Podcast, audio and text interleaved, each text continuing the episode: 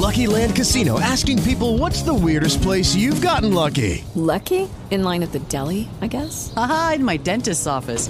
More than once, actually. Do I have to say? Yes, you do. In the car before my kids' PTA meeting. Really? Yes. Excuse me, what's the weirdest place you've gotten lucky? I never win and tell. Well, there you have it. You can get lucky anywhere, playing at LuckyLandSlots.com. Play for free right now. Are you feeling lucky? No purchase necessary. Void where prohibited by law. 18 plus. Terms and conditions apply. See website for details.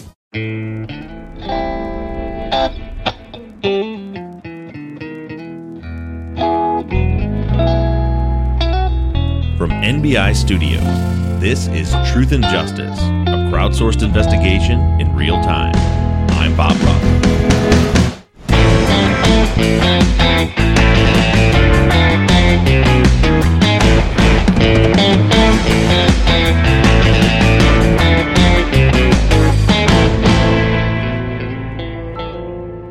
Hello, everybody, and welcome back to Truth and Justice. This episode's going to be a little bit different. It's going to be a read-along. I spent a good portion of this week going through the probable cause affidavit that Detective Gary LeClaire filed in 2007 in order to get a search warrant to search Robert and Christian's houses, Christian's mother's house, and to get DNA and fingerprint samples from both of them. So what this document is LeClaire presenting enough evidence to a judge that there is probable cause that Robert and Christian committed these crimes in order to convince the judge to sign off on the warrant. You can't just get a warrant and go into somebody's house. There has to be a reason for it. So I spent, like I said, a good portion of this week going through it and cross-checking the things that LeClaire is saying in the affidavit to the reality of what he had in the case file at the time. And some of it is really interesting. Some of it is extremely interesting. There's some of it that's true, some of it that's not true, some of it that's twisted, and a lot of things that are just left out. So what I'm going to do after we take a short break here is I'm going to read to you exactly the probable cause affidavit, and along the way, I'll interject with where I see problems. I know a read-along may not sound like a very fun thing to do on your Sunday, but I promise you this is very interesting, and it covers a lot of what happened in the entire first year of the investigation. And it also gives you an idea of where LeClaire's head was at that point. Remember, after this, they executed the search warrants, they got the DNA, they got the fingerprints, and then released Robert and Christian, and then suspended the case.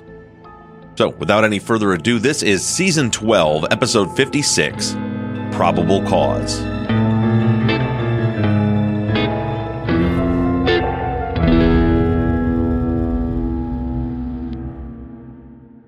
Texas Ranger James Holland is a legendary interrogator. They call him the serial killer whisperer. You can't hide those indications, and that's why yesterday I knew that you did it. But now, shocking interrogation tapes reveal how the super cop really operates. And that's why they asked me to come in, because I'm special. From Something Else, The Marshall Project, and Sony Music Entertainment, this is Smokescreen. Just Say You're Sorry. Listen and follow on Apple Podcasts, Spotify, Amazon Music, Stitcher, or wherever you get your podcasts.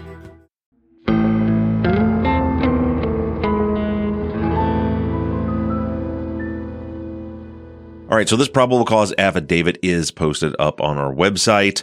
I'm not going to read the beginning part of it where LeClaire says that he's the one that is submitting the probable cause affidavit, and he spends a couple of pages going through what his qualifications are as a peace officer and a detective and what he's looking for. I've already talked about in the intro what he was looking for.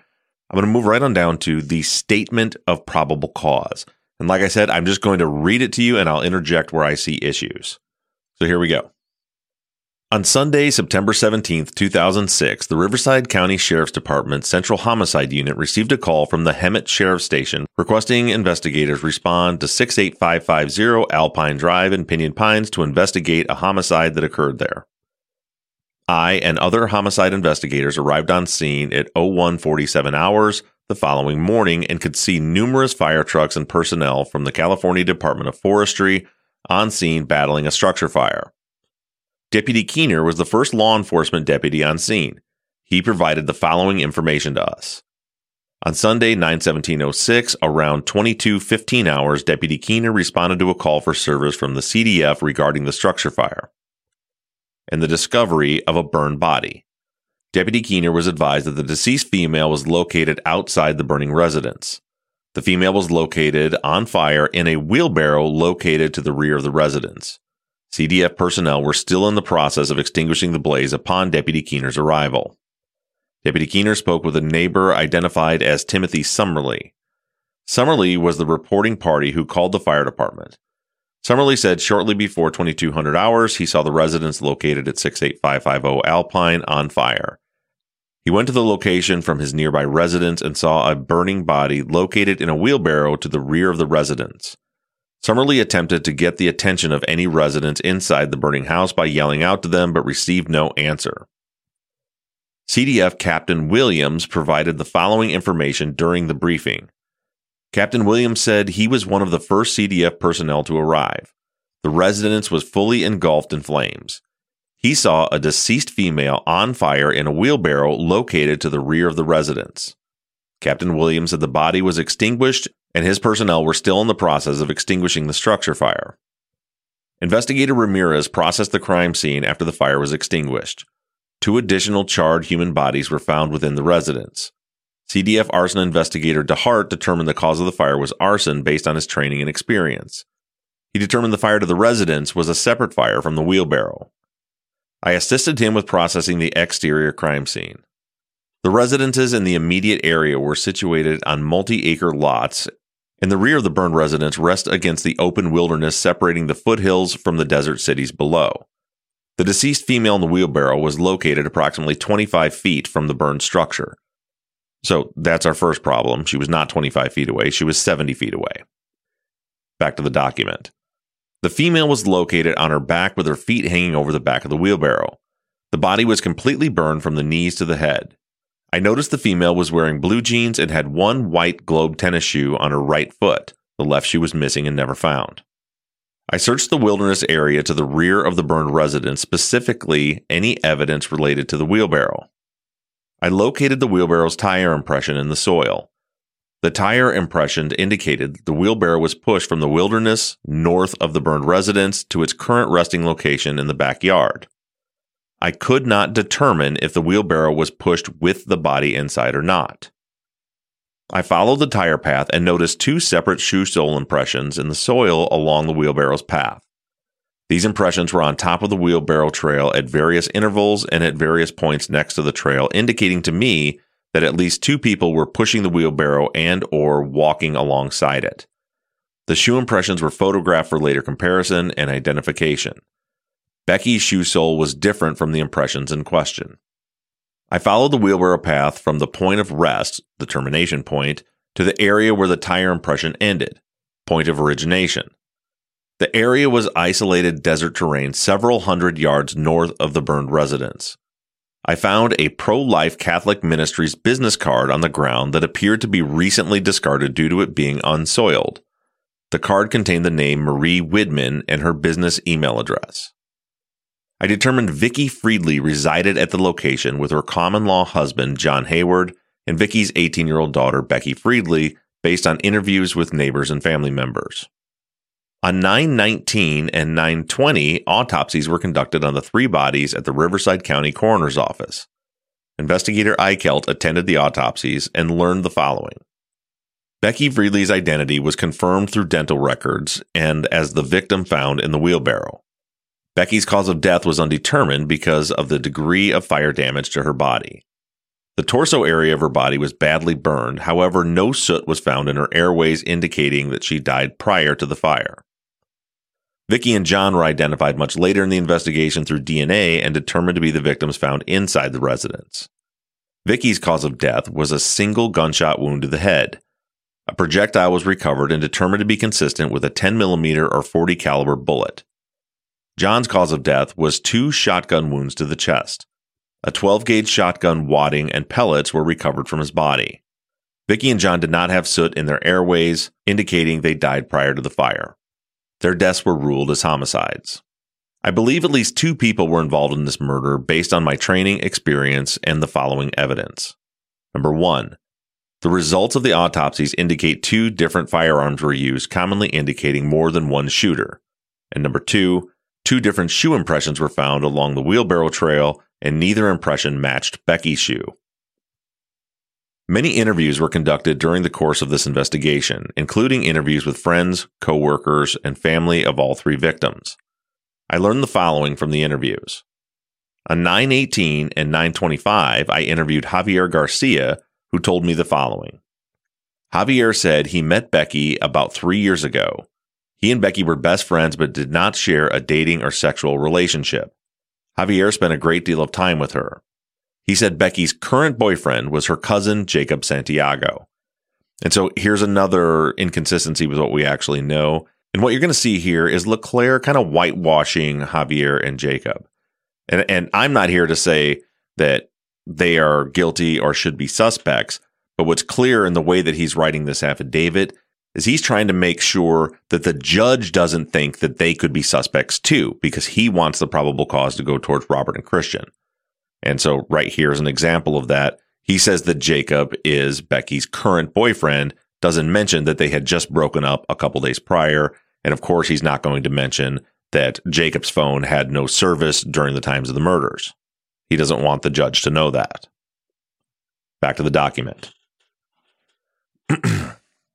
Javier said that on Sunday, 9/17, around 4:30 p.m., he and Becky left Claire Ripito's residence in Rancho Mirage in separate vehicles after spending the day together. Becky told him she was driving home to her residence in Pinyon Pines, and Javier drove home to Cathedral City. Javier said Becky told him she was supposed to meet with a former boyfriend identified as Robert Pape later in the evening to go hiking at her residence. Javier said he received a call from Becky on his cell phone around 5:15 stating that she had arrived home. Javier said he last spoke with Becky at 6:40 when he called her home telephone. Becky told him she was getting dressed as Robert was supposed to be there soon. Javier said he tried calling Becky several times later in the night but never made contact with her. He told me he was with Corey Donovan, Bo Nash, and Nick Crum in Palm Desert and Cathedral City from 7:30 p.m. throughout the remaining night. Now, that's something to remember here because Javier did say that, but also we're going to find out later that's not true. Let's go back to the document. Javier said he found out the morning following the fire that a fire had occurred at Becky's residence. Javier called Becky but could not reach her by phone. He called Robert Pape to find out where Becky was because of their hiking plans the previous night. Robert told Javier that he did not show up for the hiking trip and called Becky Sunday and canceled. Now, again, that's kind of a misstatement. I don't believe Robert told Javier that he called her and canceled. He just said that he canceled, that he never went. Back to the document. I interviewed Claire Ripito, who was Becky's close friend. She resides in Rancho Mirage. She said she was with Becky and Javier Sunday afternoon and corroborated many of Javier's statements, including his relationship with Becky and Becky leaving Claire's residence Sunday afternoon to go home. Claire said Sunday afternoon was the last time she saw her talk to Becky. Becky never mentioned anything to Claire about hiking with Robert. On September 18th, investigator Michaels spoke with Robert Pape in the homicide office during a non-custodial interview.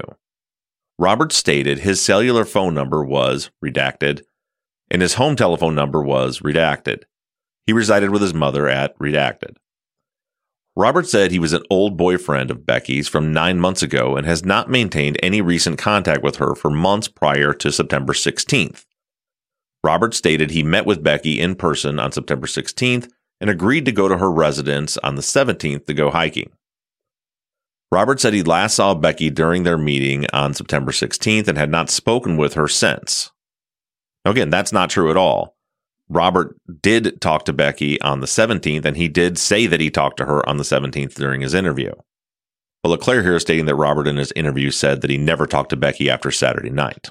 I'm back to the document. He stated although he did agree to go hiking, it was never his intent to go. He said Becky often invited other guys to be with her when Robert was expected to be around after their relationship ended.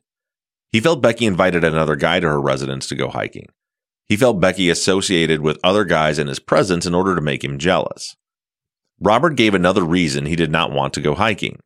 He said he did not want to spend too much time with Becky because she would become emotionally attached to him again, and that would make his current girlfriend mad.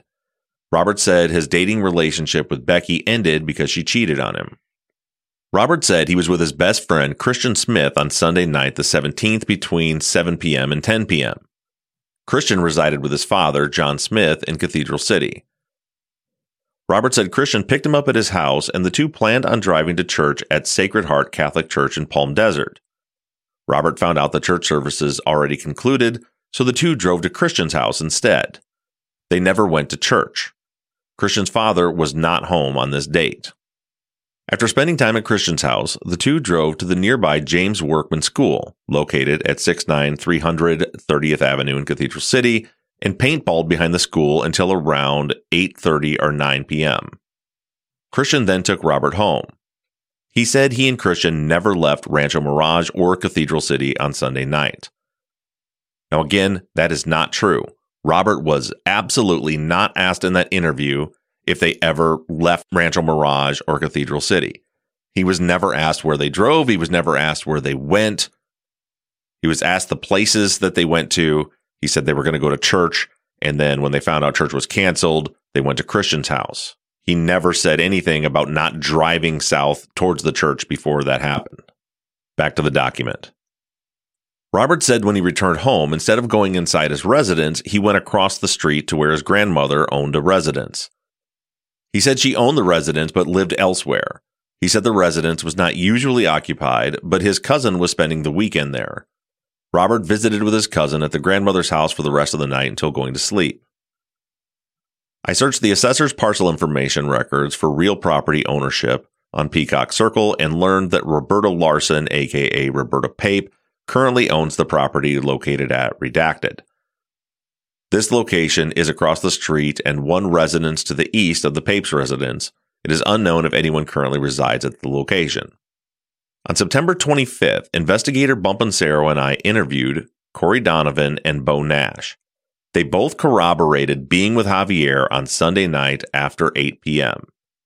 Now that is a big problem, and we discussed this months and months ago, but this is the one spot where there's no interview, there's no recording, there is no transcript, there's just a report where LeClaire or Bumpancero, whoever wrote the report, said that both Corey Donovan and Bo Nash corroborated what Javier had said, that they were with Javier after 8 p.m.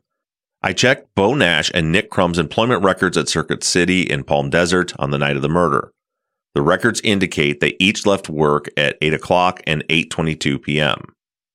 Now, regarding those statements, they're not true. First of all, you notice he doesn't mention Nick Crum. Well, Nick Crum has said that he definitely was not with Javier that night, and it was weird, and he definitely never told anybody that he was. Corey Donovan, I think, did say that he was with Javier that day, but what Bo Nash said in his original interview was that he and Javier were supposed to have plans to go to Becky's that night, and for some reason they didn't go, and he didn't know why. I also want to point out in the phone records that Javier and Bo Nash are still calling each other up until 9:30 at night. So at 8:05, Javier calls Bo. At 8:07, Bo calls Javier. At 8:48, Bo calls Javier again. At 9:27, Javier calls Bo Nash. So Javier saying he was with Bo from 7:30 on, we know is not true because he was still at work. And LeClaire saying that Bo confirmed that he was with Javier from 8 o'clock on when he got off work also isn't true because they're still calling each other. And remember, I had Nick Crum on, and Nick said that he wasn't with him that night. They never connected that night. They ended up going to Denny's hours later, well after the murders had occurred. And that's consistent with the phone records as well, because at 9:24 p.m., Nick is calling Javier. At 9:47, Nick calls Javier. At 9:53, Nick calls Javier. So clearly they're not together, and that's getting up to the 10 o'clock hour. Now back to the document. On September 28th, investigator Michaels and I went to Christian's residence in Cathedral City. Previously, I tried contacting Christian by telephone to arrange an interview with him. I left several voice messages on his cell phone over the last 7 days, requesting he return any calls in order to talk about Becky. He never returned my calls, so we went to his last known residence. Now, that also appears to be a misstatement. If you look at the transcripts of that interview, and I had posted the transcript of the actual interview, and then I found yesterday a longer transcript that shows when Michaels and LeClaire got to the house before Christian was there, when they were talking to Christian's dad, when Christian arrived, where some of these conversations happened.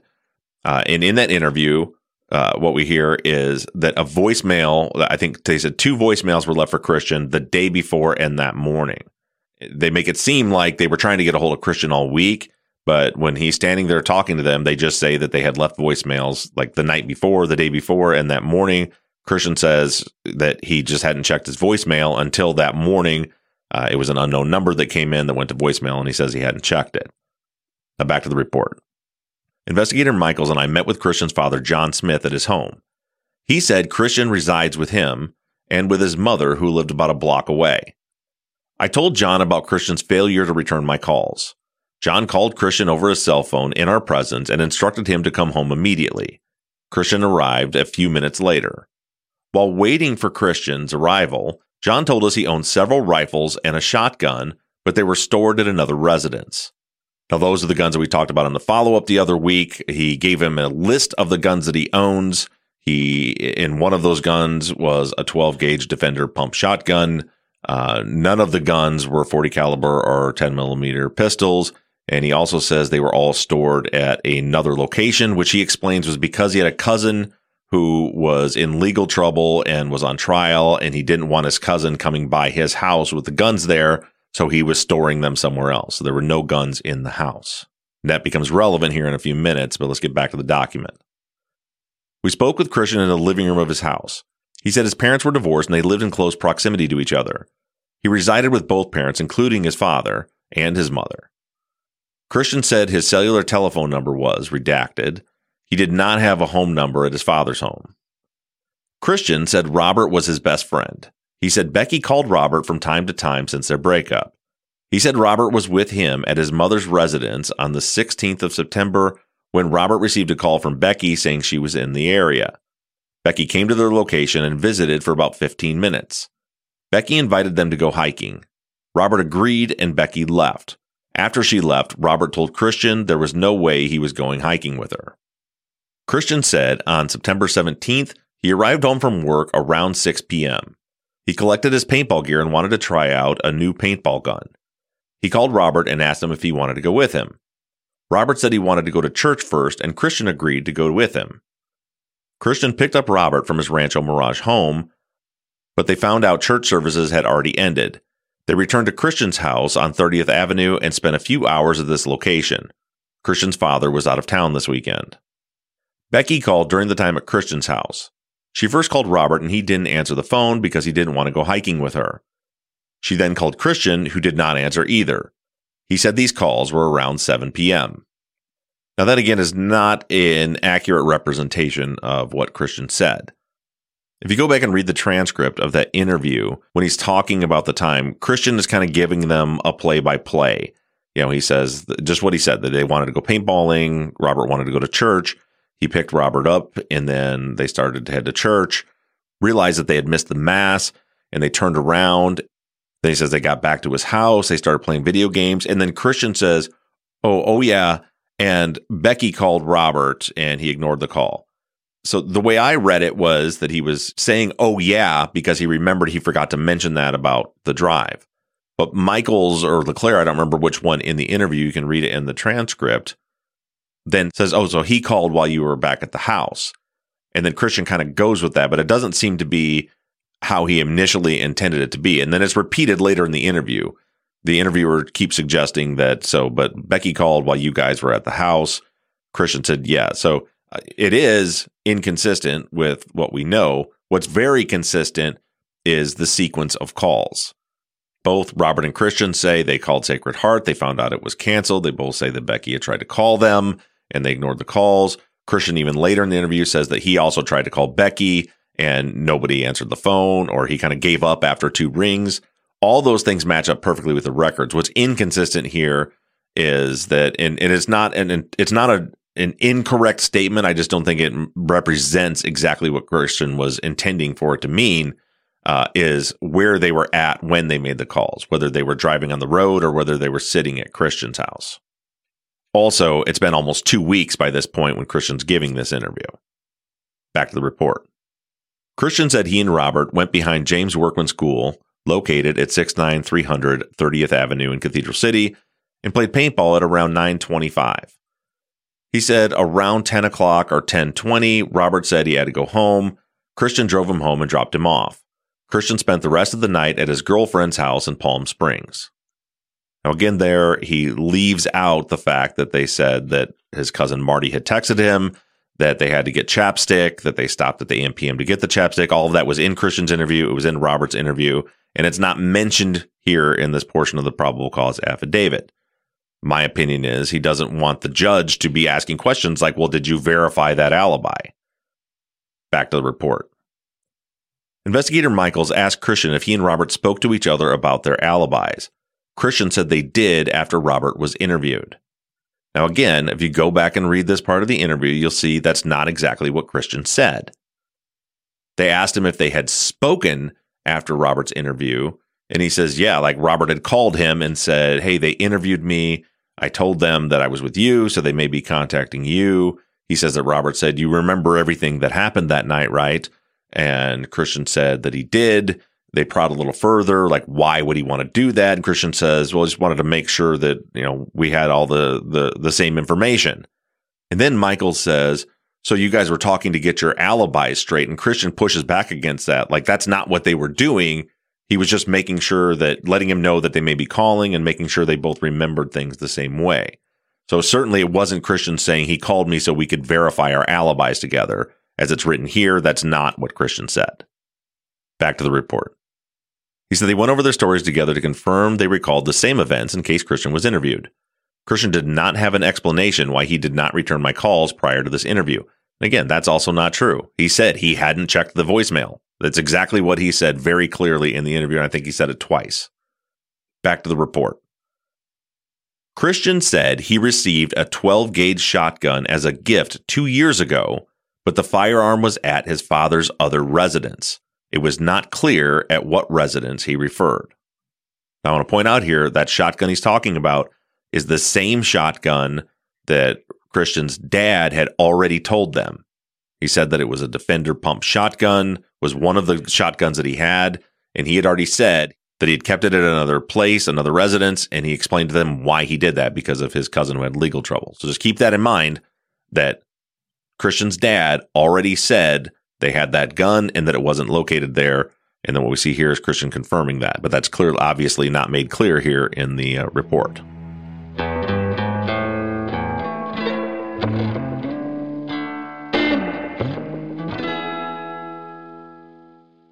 It is Ryan here, and I have a question for you. What do you do when you win? Like, are you a fist pumper, a woohooer, a hand clapper, a high fiver? I kind of like the high five, but if you want to hone in on those winning moves, check out Chumba Casino. At ChumbaCasino.com, choose from hundreds of social casino style games for your chance to redeem serious cash prizes. There are new game releases weekly, plus free daily bonuses. So don't wait. Start having the most fun ever at ChumbaCasino.com. No purchase necessary. VGW Group. Void where prohibited by law. See terms and conditions. 18 plus. With the Lucky Land Slots, you can get lucky just about anywhere. This is your captain speaking. We've got clear runway and the weather's fine, but we're just going to circle up here a while and get lucky. No, nothing like that. It's just these cash prizes add up quick. So I suggest you sit back, keep your tray table upright, and start getting lucky. Play for free at LuckyLandSlots.com. Are you feeling lucky? No purchase necessary. Void where prohibited by law. 18 plus terms and conditions apply. See website for details.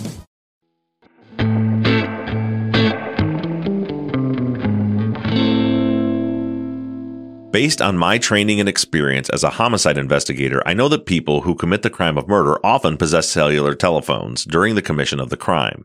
I know that cellular telephones can be tracked via cell site information to obtain a timeline that will assist in the investigations. I obtained telephone records for Becky's cell and home telephones, Javier's cell phone, Robert's cell phone, and Christian's cell phone via search warrants after their respective interviews. I reviewed the records in order to establish a timeline and calling history.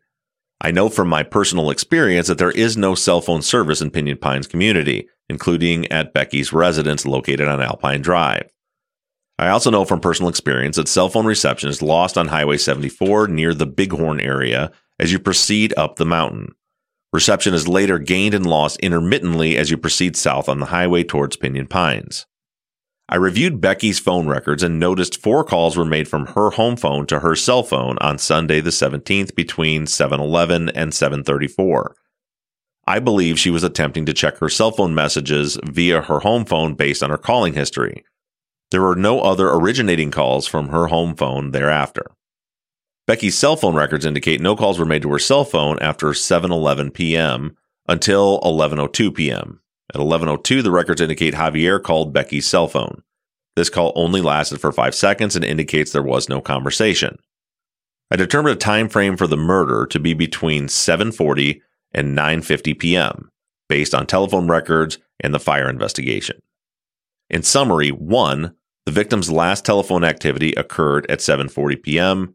2. The 911 fire call was reported at 9:50 p.m. 3. Becky was on fire when CDF arrived at 10:12 p.m.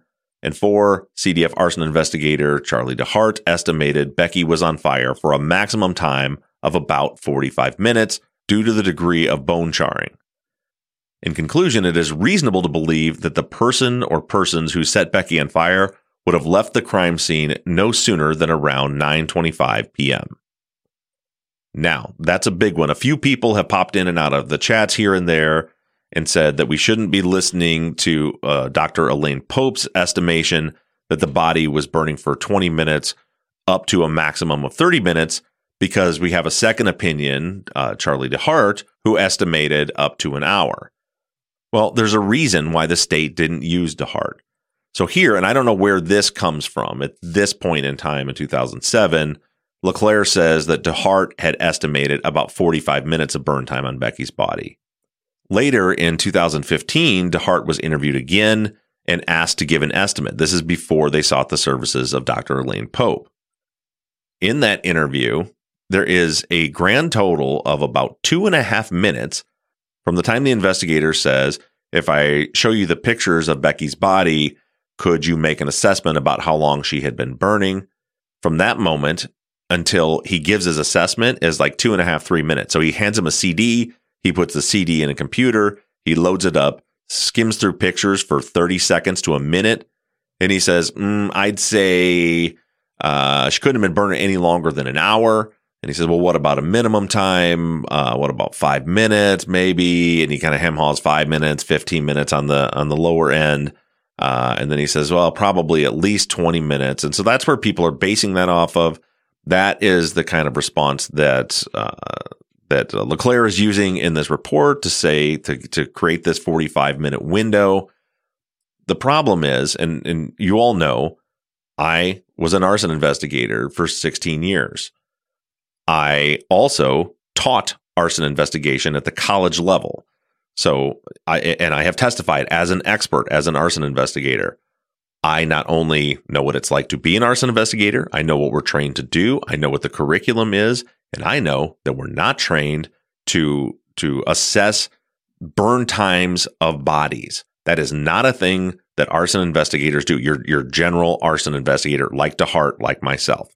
As I mentioned way back when we went over Elaine Pope's testimony, that when I first heard she had put a time on how long the body had burned, I had said bullshit, because I know that we're not, we don't do that. We don't have the data, the information we need to do that, or the training and experience to do that.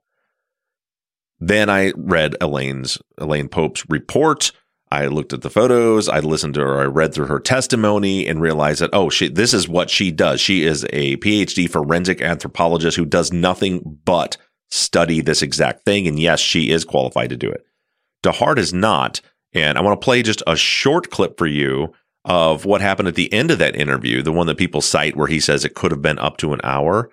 And this is him saying, after he gives that broad range of times, like somewhere between 20 minutes, maybe up to an hour, then this.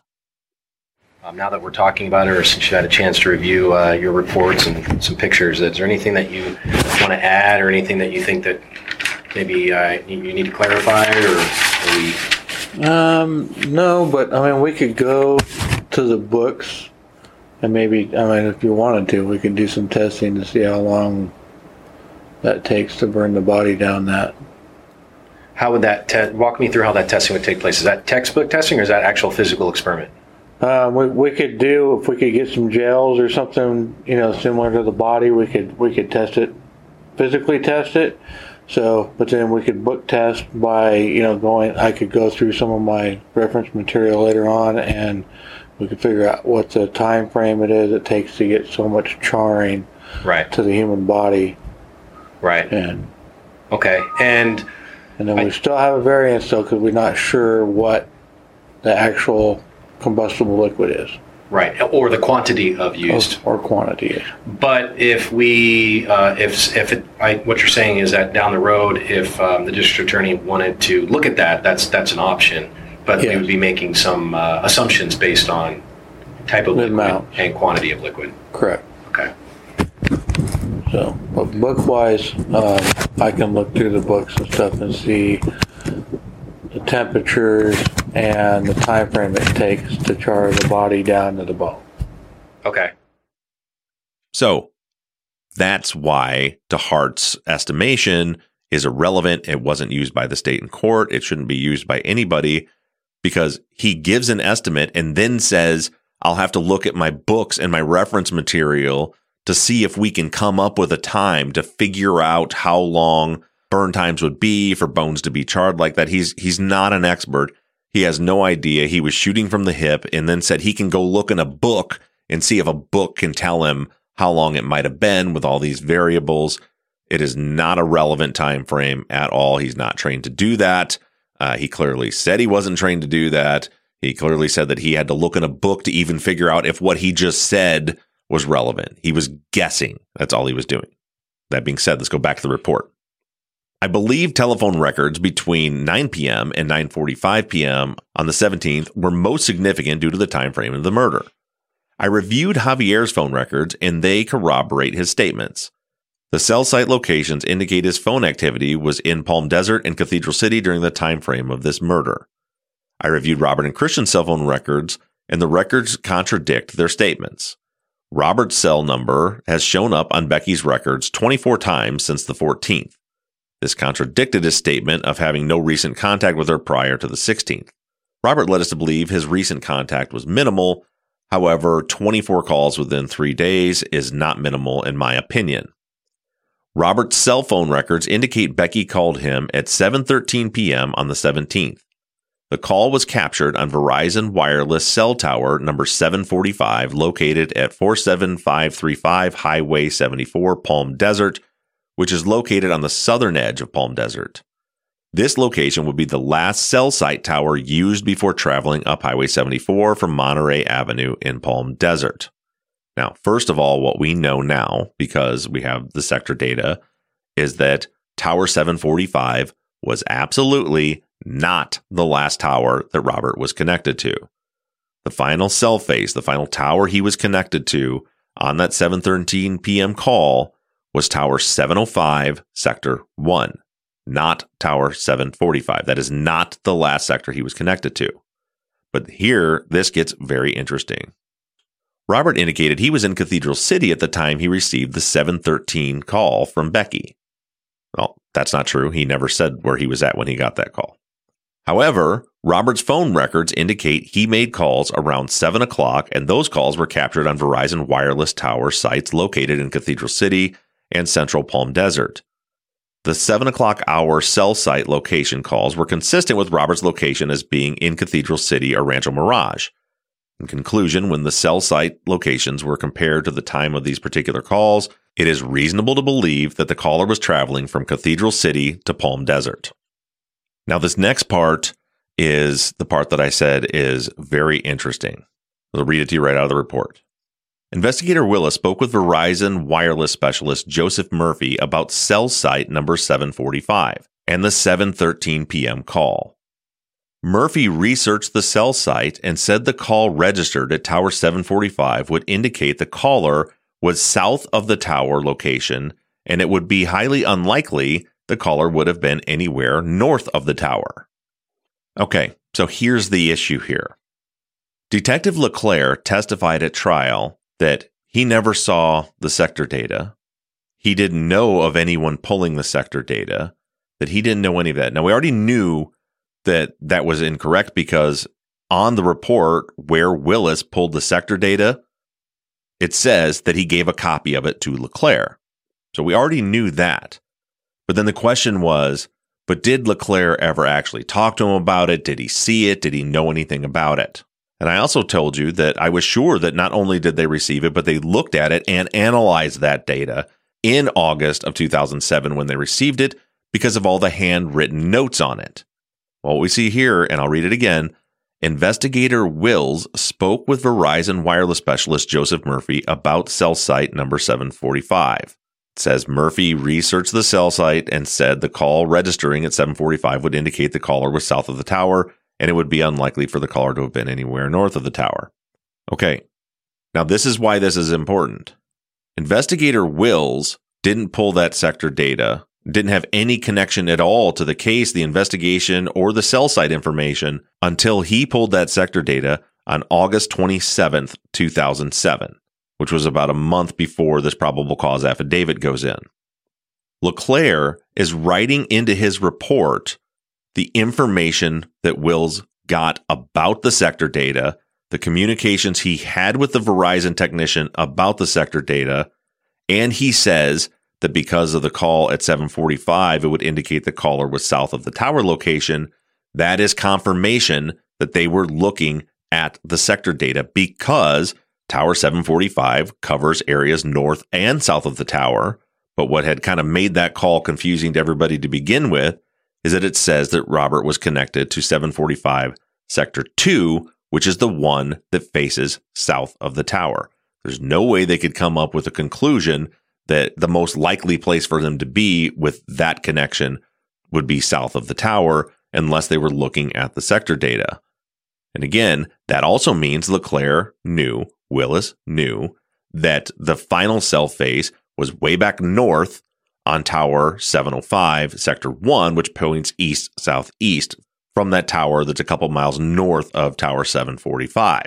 So that's left out, but I'm not here to get into a debate about sector data.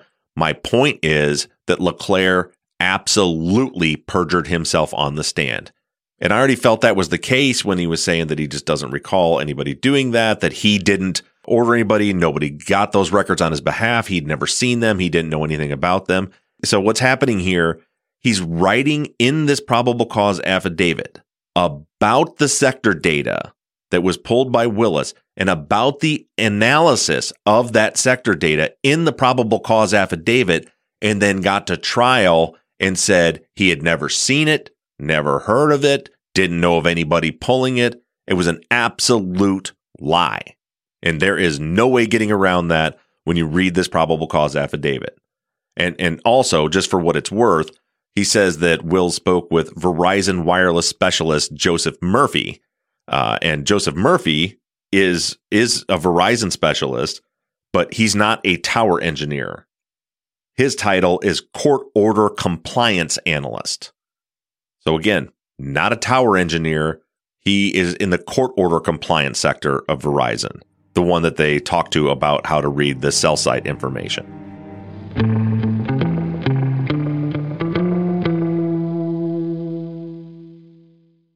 Lucky Land Casino, asking people, what's the weirdest place you've gotten lucky? Lucky? In line at the deli, I guess? Aha, in my dentist's office.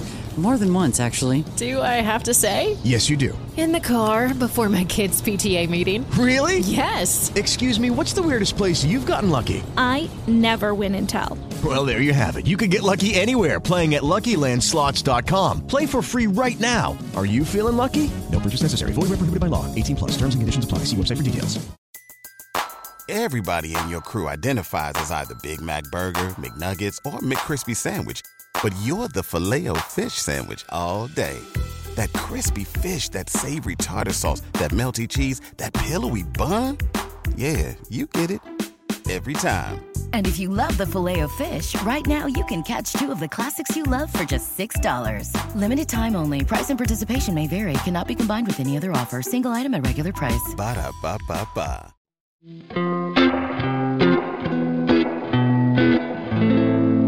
Back into the report now. Robert's cell phone records indicate that he had no cell site activity from 7:27 p.m.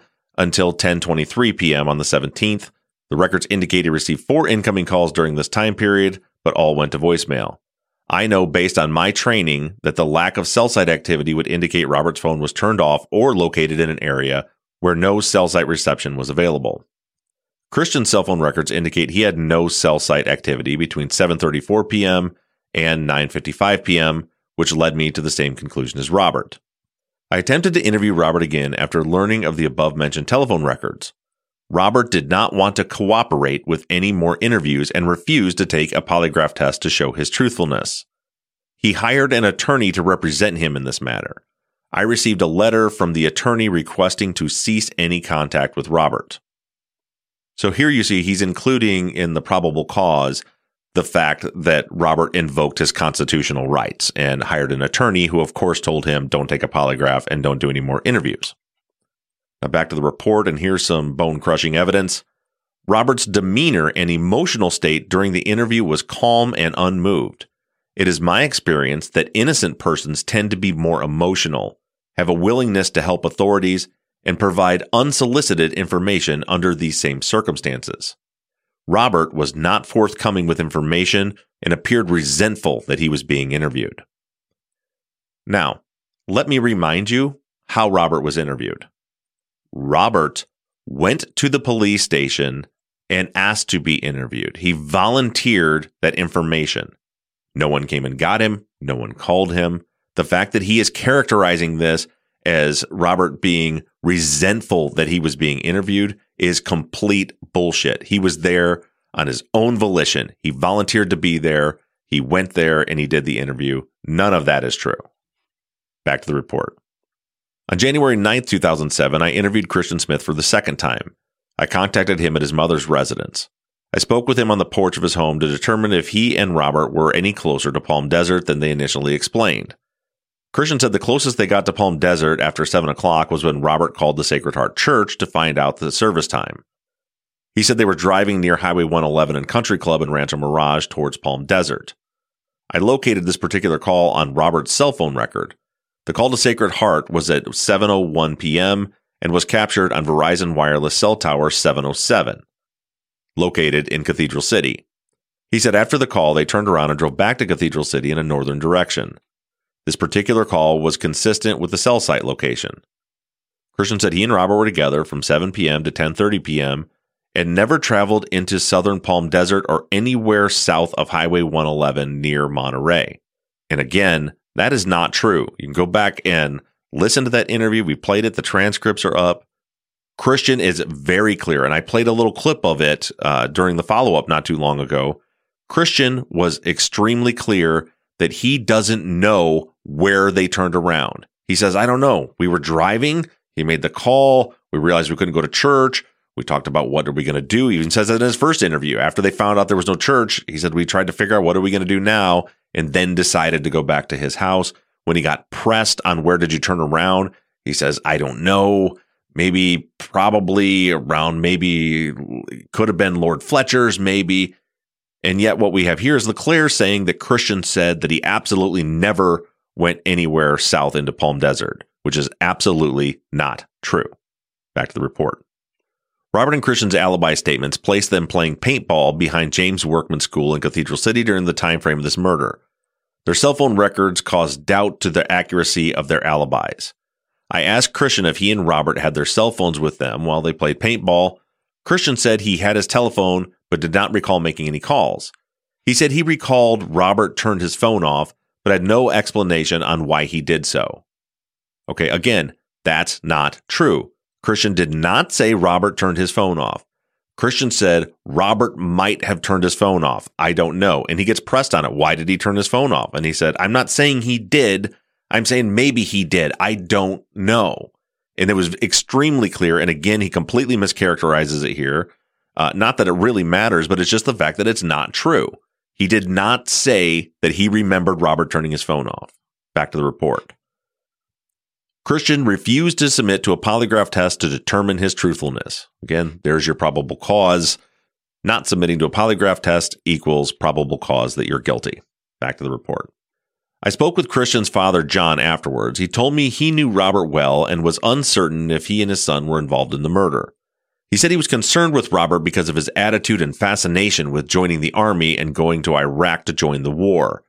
He said his son wanted to follow Robert into the military. And again, that is a complete mischaracterization of what John said. He said that he wants to go in the army and that he had asked him, what do you want to go to Iraq for? It's not the way it's characterized here. Back to the report. I spoke with Marie Widman on the telephone about the Pro-Life Catholic Ministries business card found at the crime scene. She told me she was the director of Pro-Life Ministries, and her organization educates and trains volunteer groups associated with other Catholic parishes about respect for human life and assists women involved in crisis pregnancies. She said her business card is passed to groups and churches she visits. She said she has visited about 15 Catholic churches in the Palm Springs, Palm Desert area several times a year.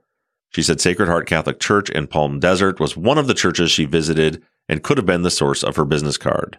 This is the same Sacred Heart Church attended by Robert based on his own admission and telephone records. The shoe patterns found at the crime scene have been identified as Vans tennis shoes containing a herringbone pattern and a DVS tennis shoe containing a cross-tread pattern by the FBI laboratory. The target shoes can be scientifically compared with the photogrammic evidence impressions if the target shoes were recovered. I attached images of the impressions as attachment C.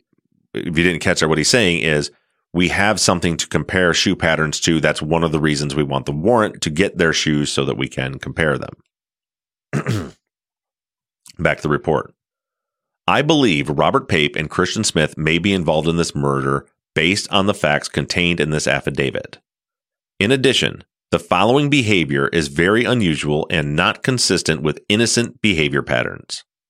Number 1, Robert and Christian's telephone records do not support their alibi statements. Number 2, Robert has refused to cooperate with additional questioning in order to clarify important facts. Number 3, Christian failed to return any of my calls in order to obtain his initial statement. And number 4, Robert and Christian found it necessary to talk with each other about their alibi statements, but Christian avoided returning any of my calls about the investigation. Further, 1, Robert stated he was a former boyfriend of Becky who shared an intimate relationship with each other until he terminated the relationship 9 months ago because she slept with another guy. 2, Robert maintained a current friendship with her and corresponded for a period of time ending the day before her murder. Now again, you start to see why certain things are left out here. It's very clear, the phone records show, Robert's statement show, Christian's statement show, that Robert talked to Becky on the night of the murders.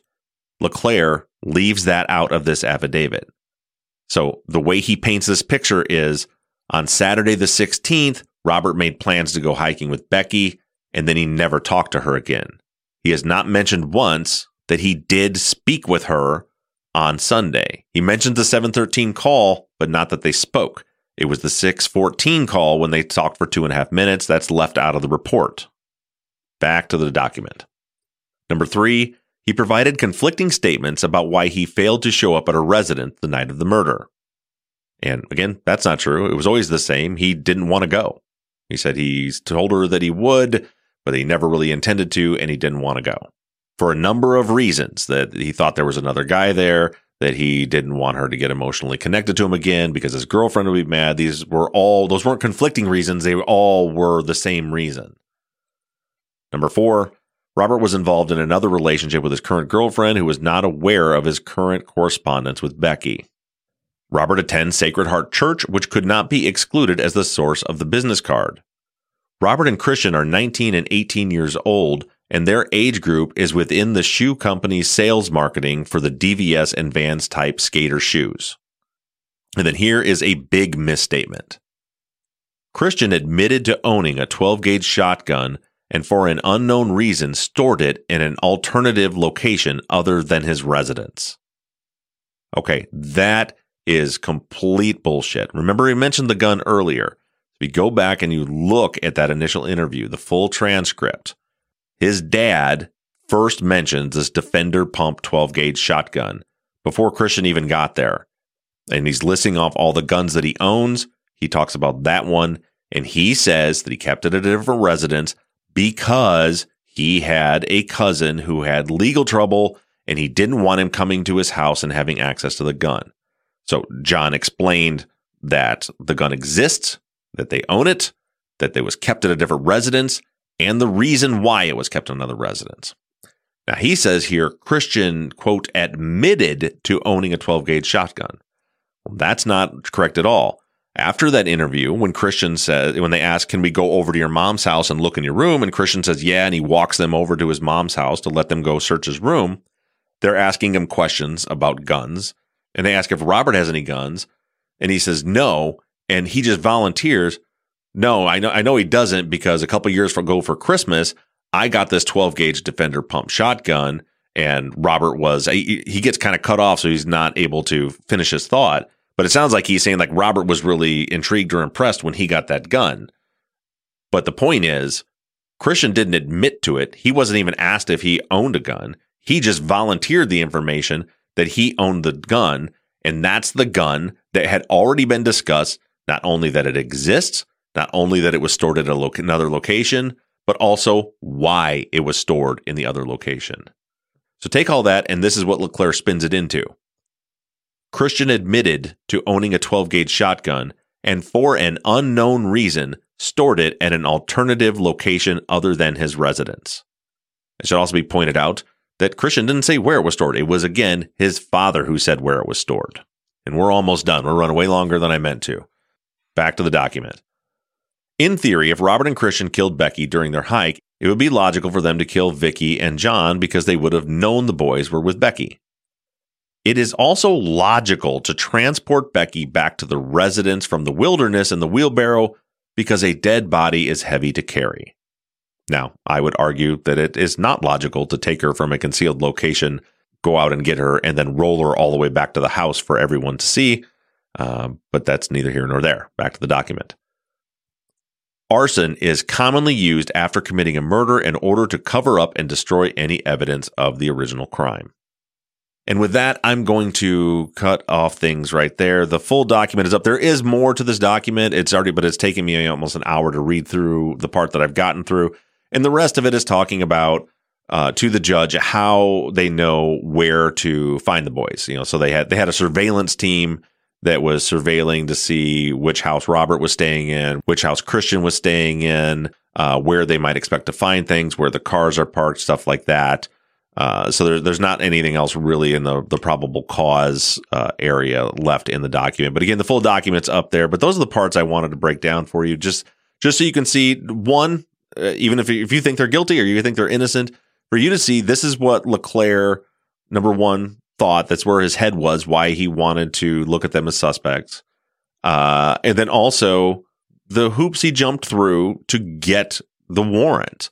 And you might say it's not a lot, or you might be completely disgusted by what he did. But to me, I'm in the more disgusted camp. The fact that, listen, if you have actual evidence that does create actual probable cause, then list it. List it truthfully and honestly what the case is. What we have is Javier being whitewashed as far as his alibi. You know, he says that it's very clear that Nick and Bo and Corey all confirmed he was with them at 7:00. When the fact is that's not true. And he knew from the phone records that he wasn't with at least Nick Crum or Bo Nash during that time. And he also knows that Bo said that there was a plan to go to Becky's that night, and he doesn't know why they didn't go. And again, I don't think Javier had anything to do with this, but that was clearly washed out of there. And more importantly, Jacob Santiago was completely whitewashed out of the report. He's mentioned once, and he has said that he is Becky's current boyfriend, and that's it. Doesn't mention anything about his cell phone records not lining up, the fact that they had just broken up. None of that is in there. But to me, the biggest find out of this whole thing is the fact that we have confirmation that LeClaire absolutely did know about the sector data. He had discussed it at the very least with Willis, who had discussed it with a Verizon representative to break down what it meant at that point. And then not only put some misleading information about what that meant into the report, but the bigger picture here is that when LeClaire testified on the stand that he didn't pull the sector data, nobody pulled it on his behalf, he's not aware of it existing, he absolutely did know it existed, besides the fact that we know that the report was copied to him. Here we see in that probable cause affidavit that he was very aware of it. And as suspected, that, I believe, was the thing that triggered this search warrant. That was in end of August in 2007 is when they got the sector data. They took a look at it. They talked to not a tower engineer, but a court order compliance analyst at Verizon to figure out how to read it. And that was put in bold letters into the probable cause affidavit. So the big question, what triggered them doing the search? I think that is the thing that triggered them doing the search. And then keep in mind that after the search, there was no charges filed. They were released and the case was suspended for the time being. And with that, I've got a lot more to say about it. I know you guys will have a lot more to say about it. Again, it's up on the website. I hope you enjoyed our read along, and we'll talk about it more in this week's Friday follow-up.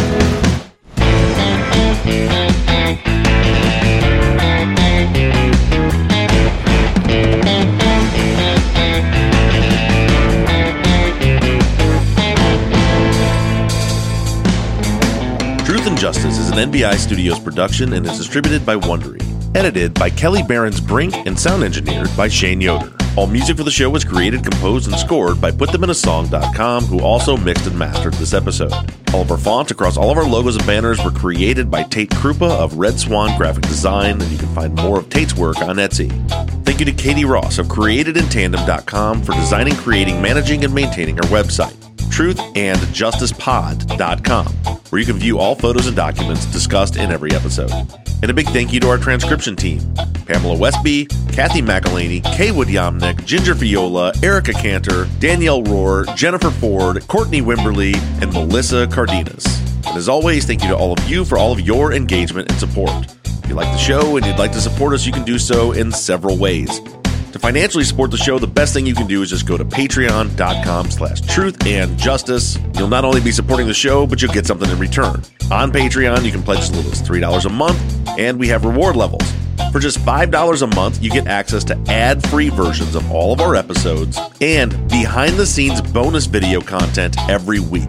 Then other reward levels include t-shirts, hats, and even the opportunity to co-host one of our Friday follow-up episodes. Just go to patreon.com/truth and justice.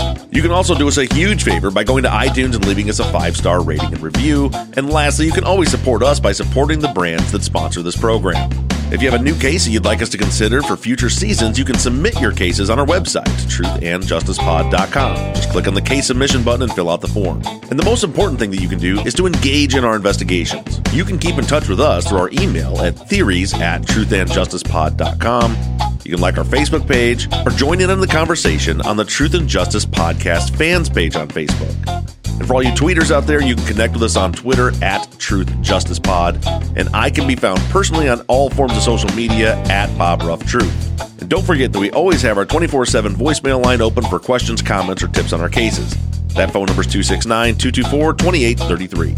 However you do it, stay engaged, stay in touch. But as for now, I'm signing off. I'm Bob Ruff, and this has been Truth and Justice.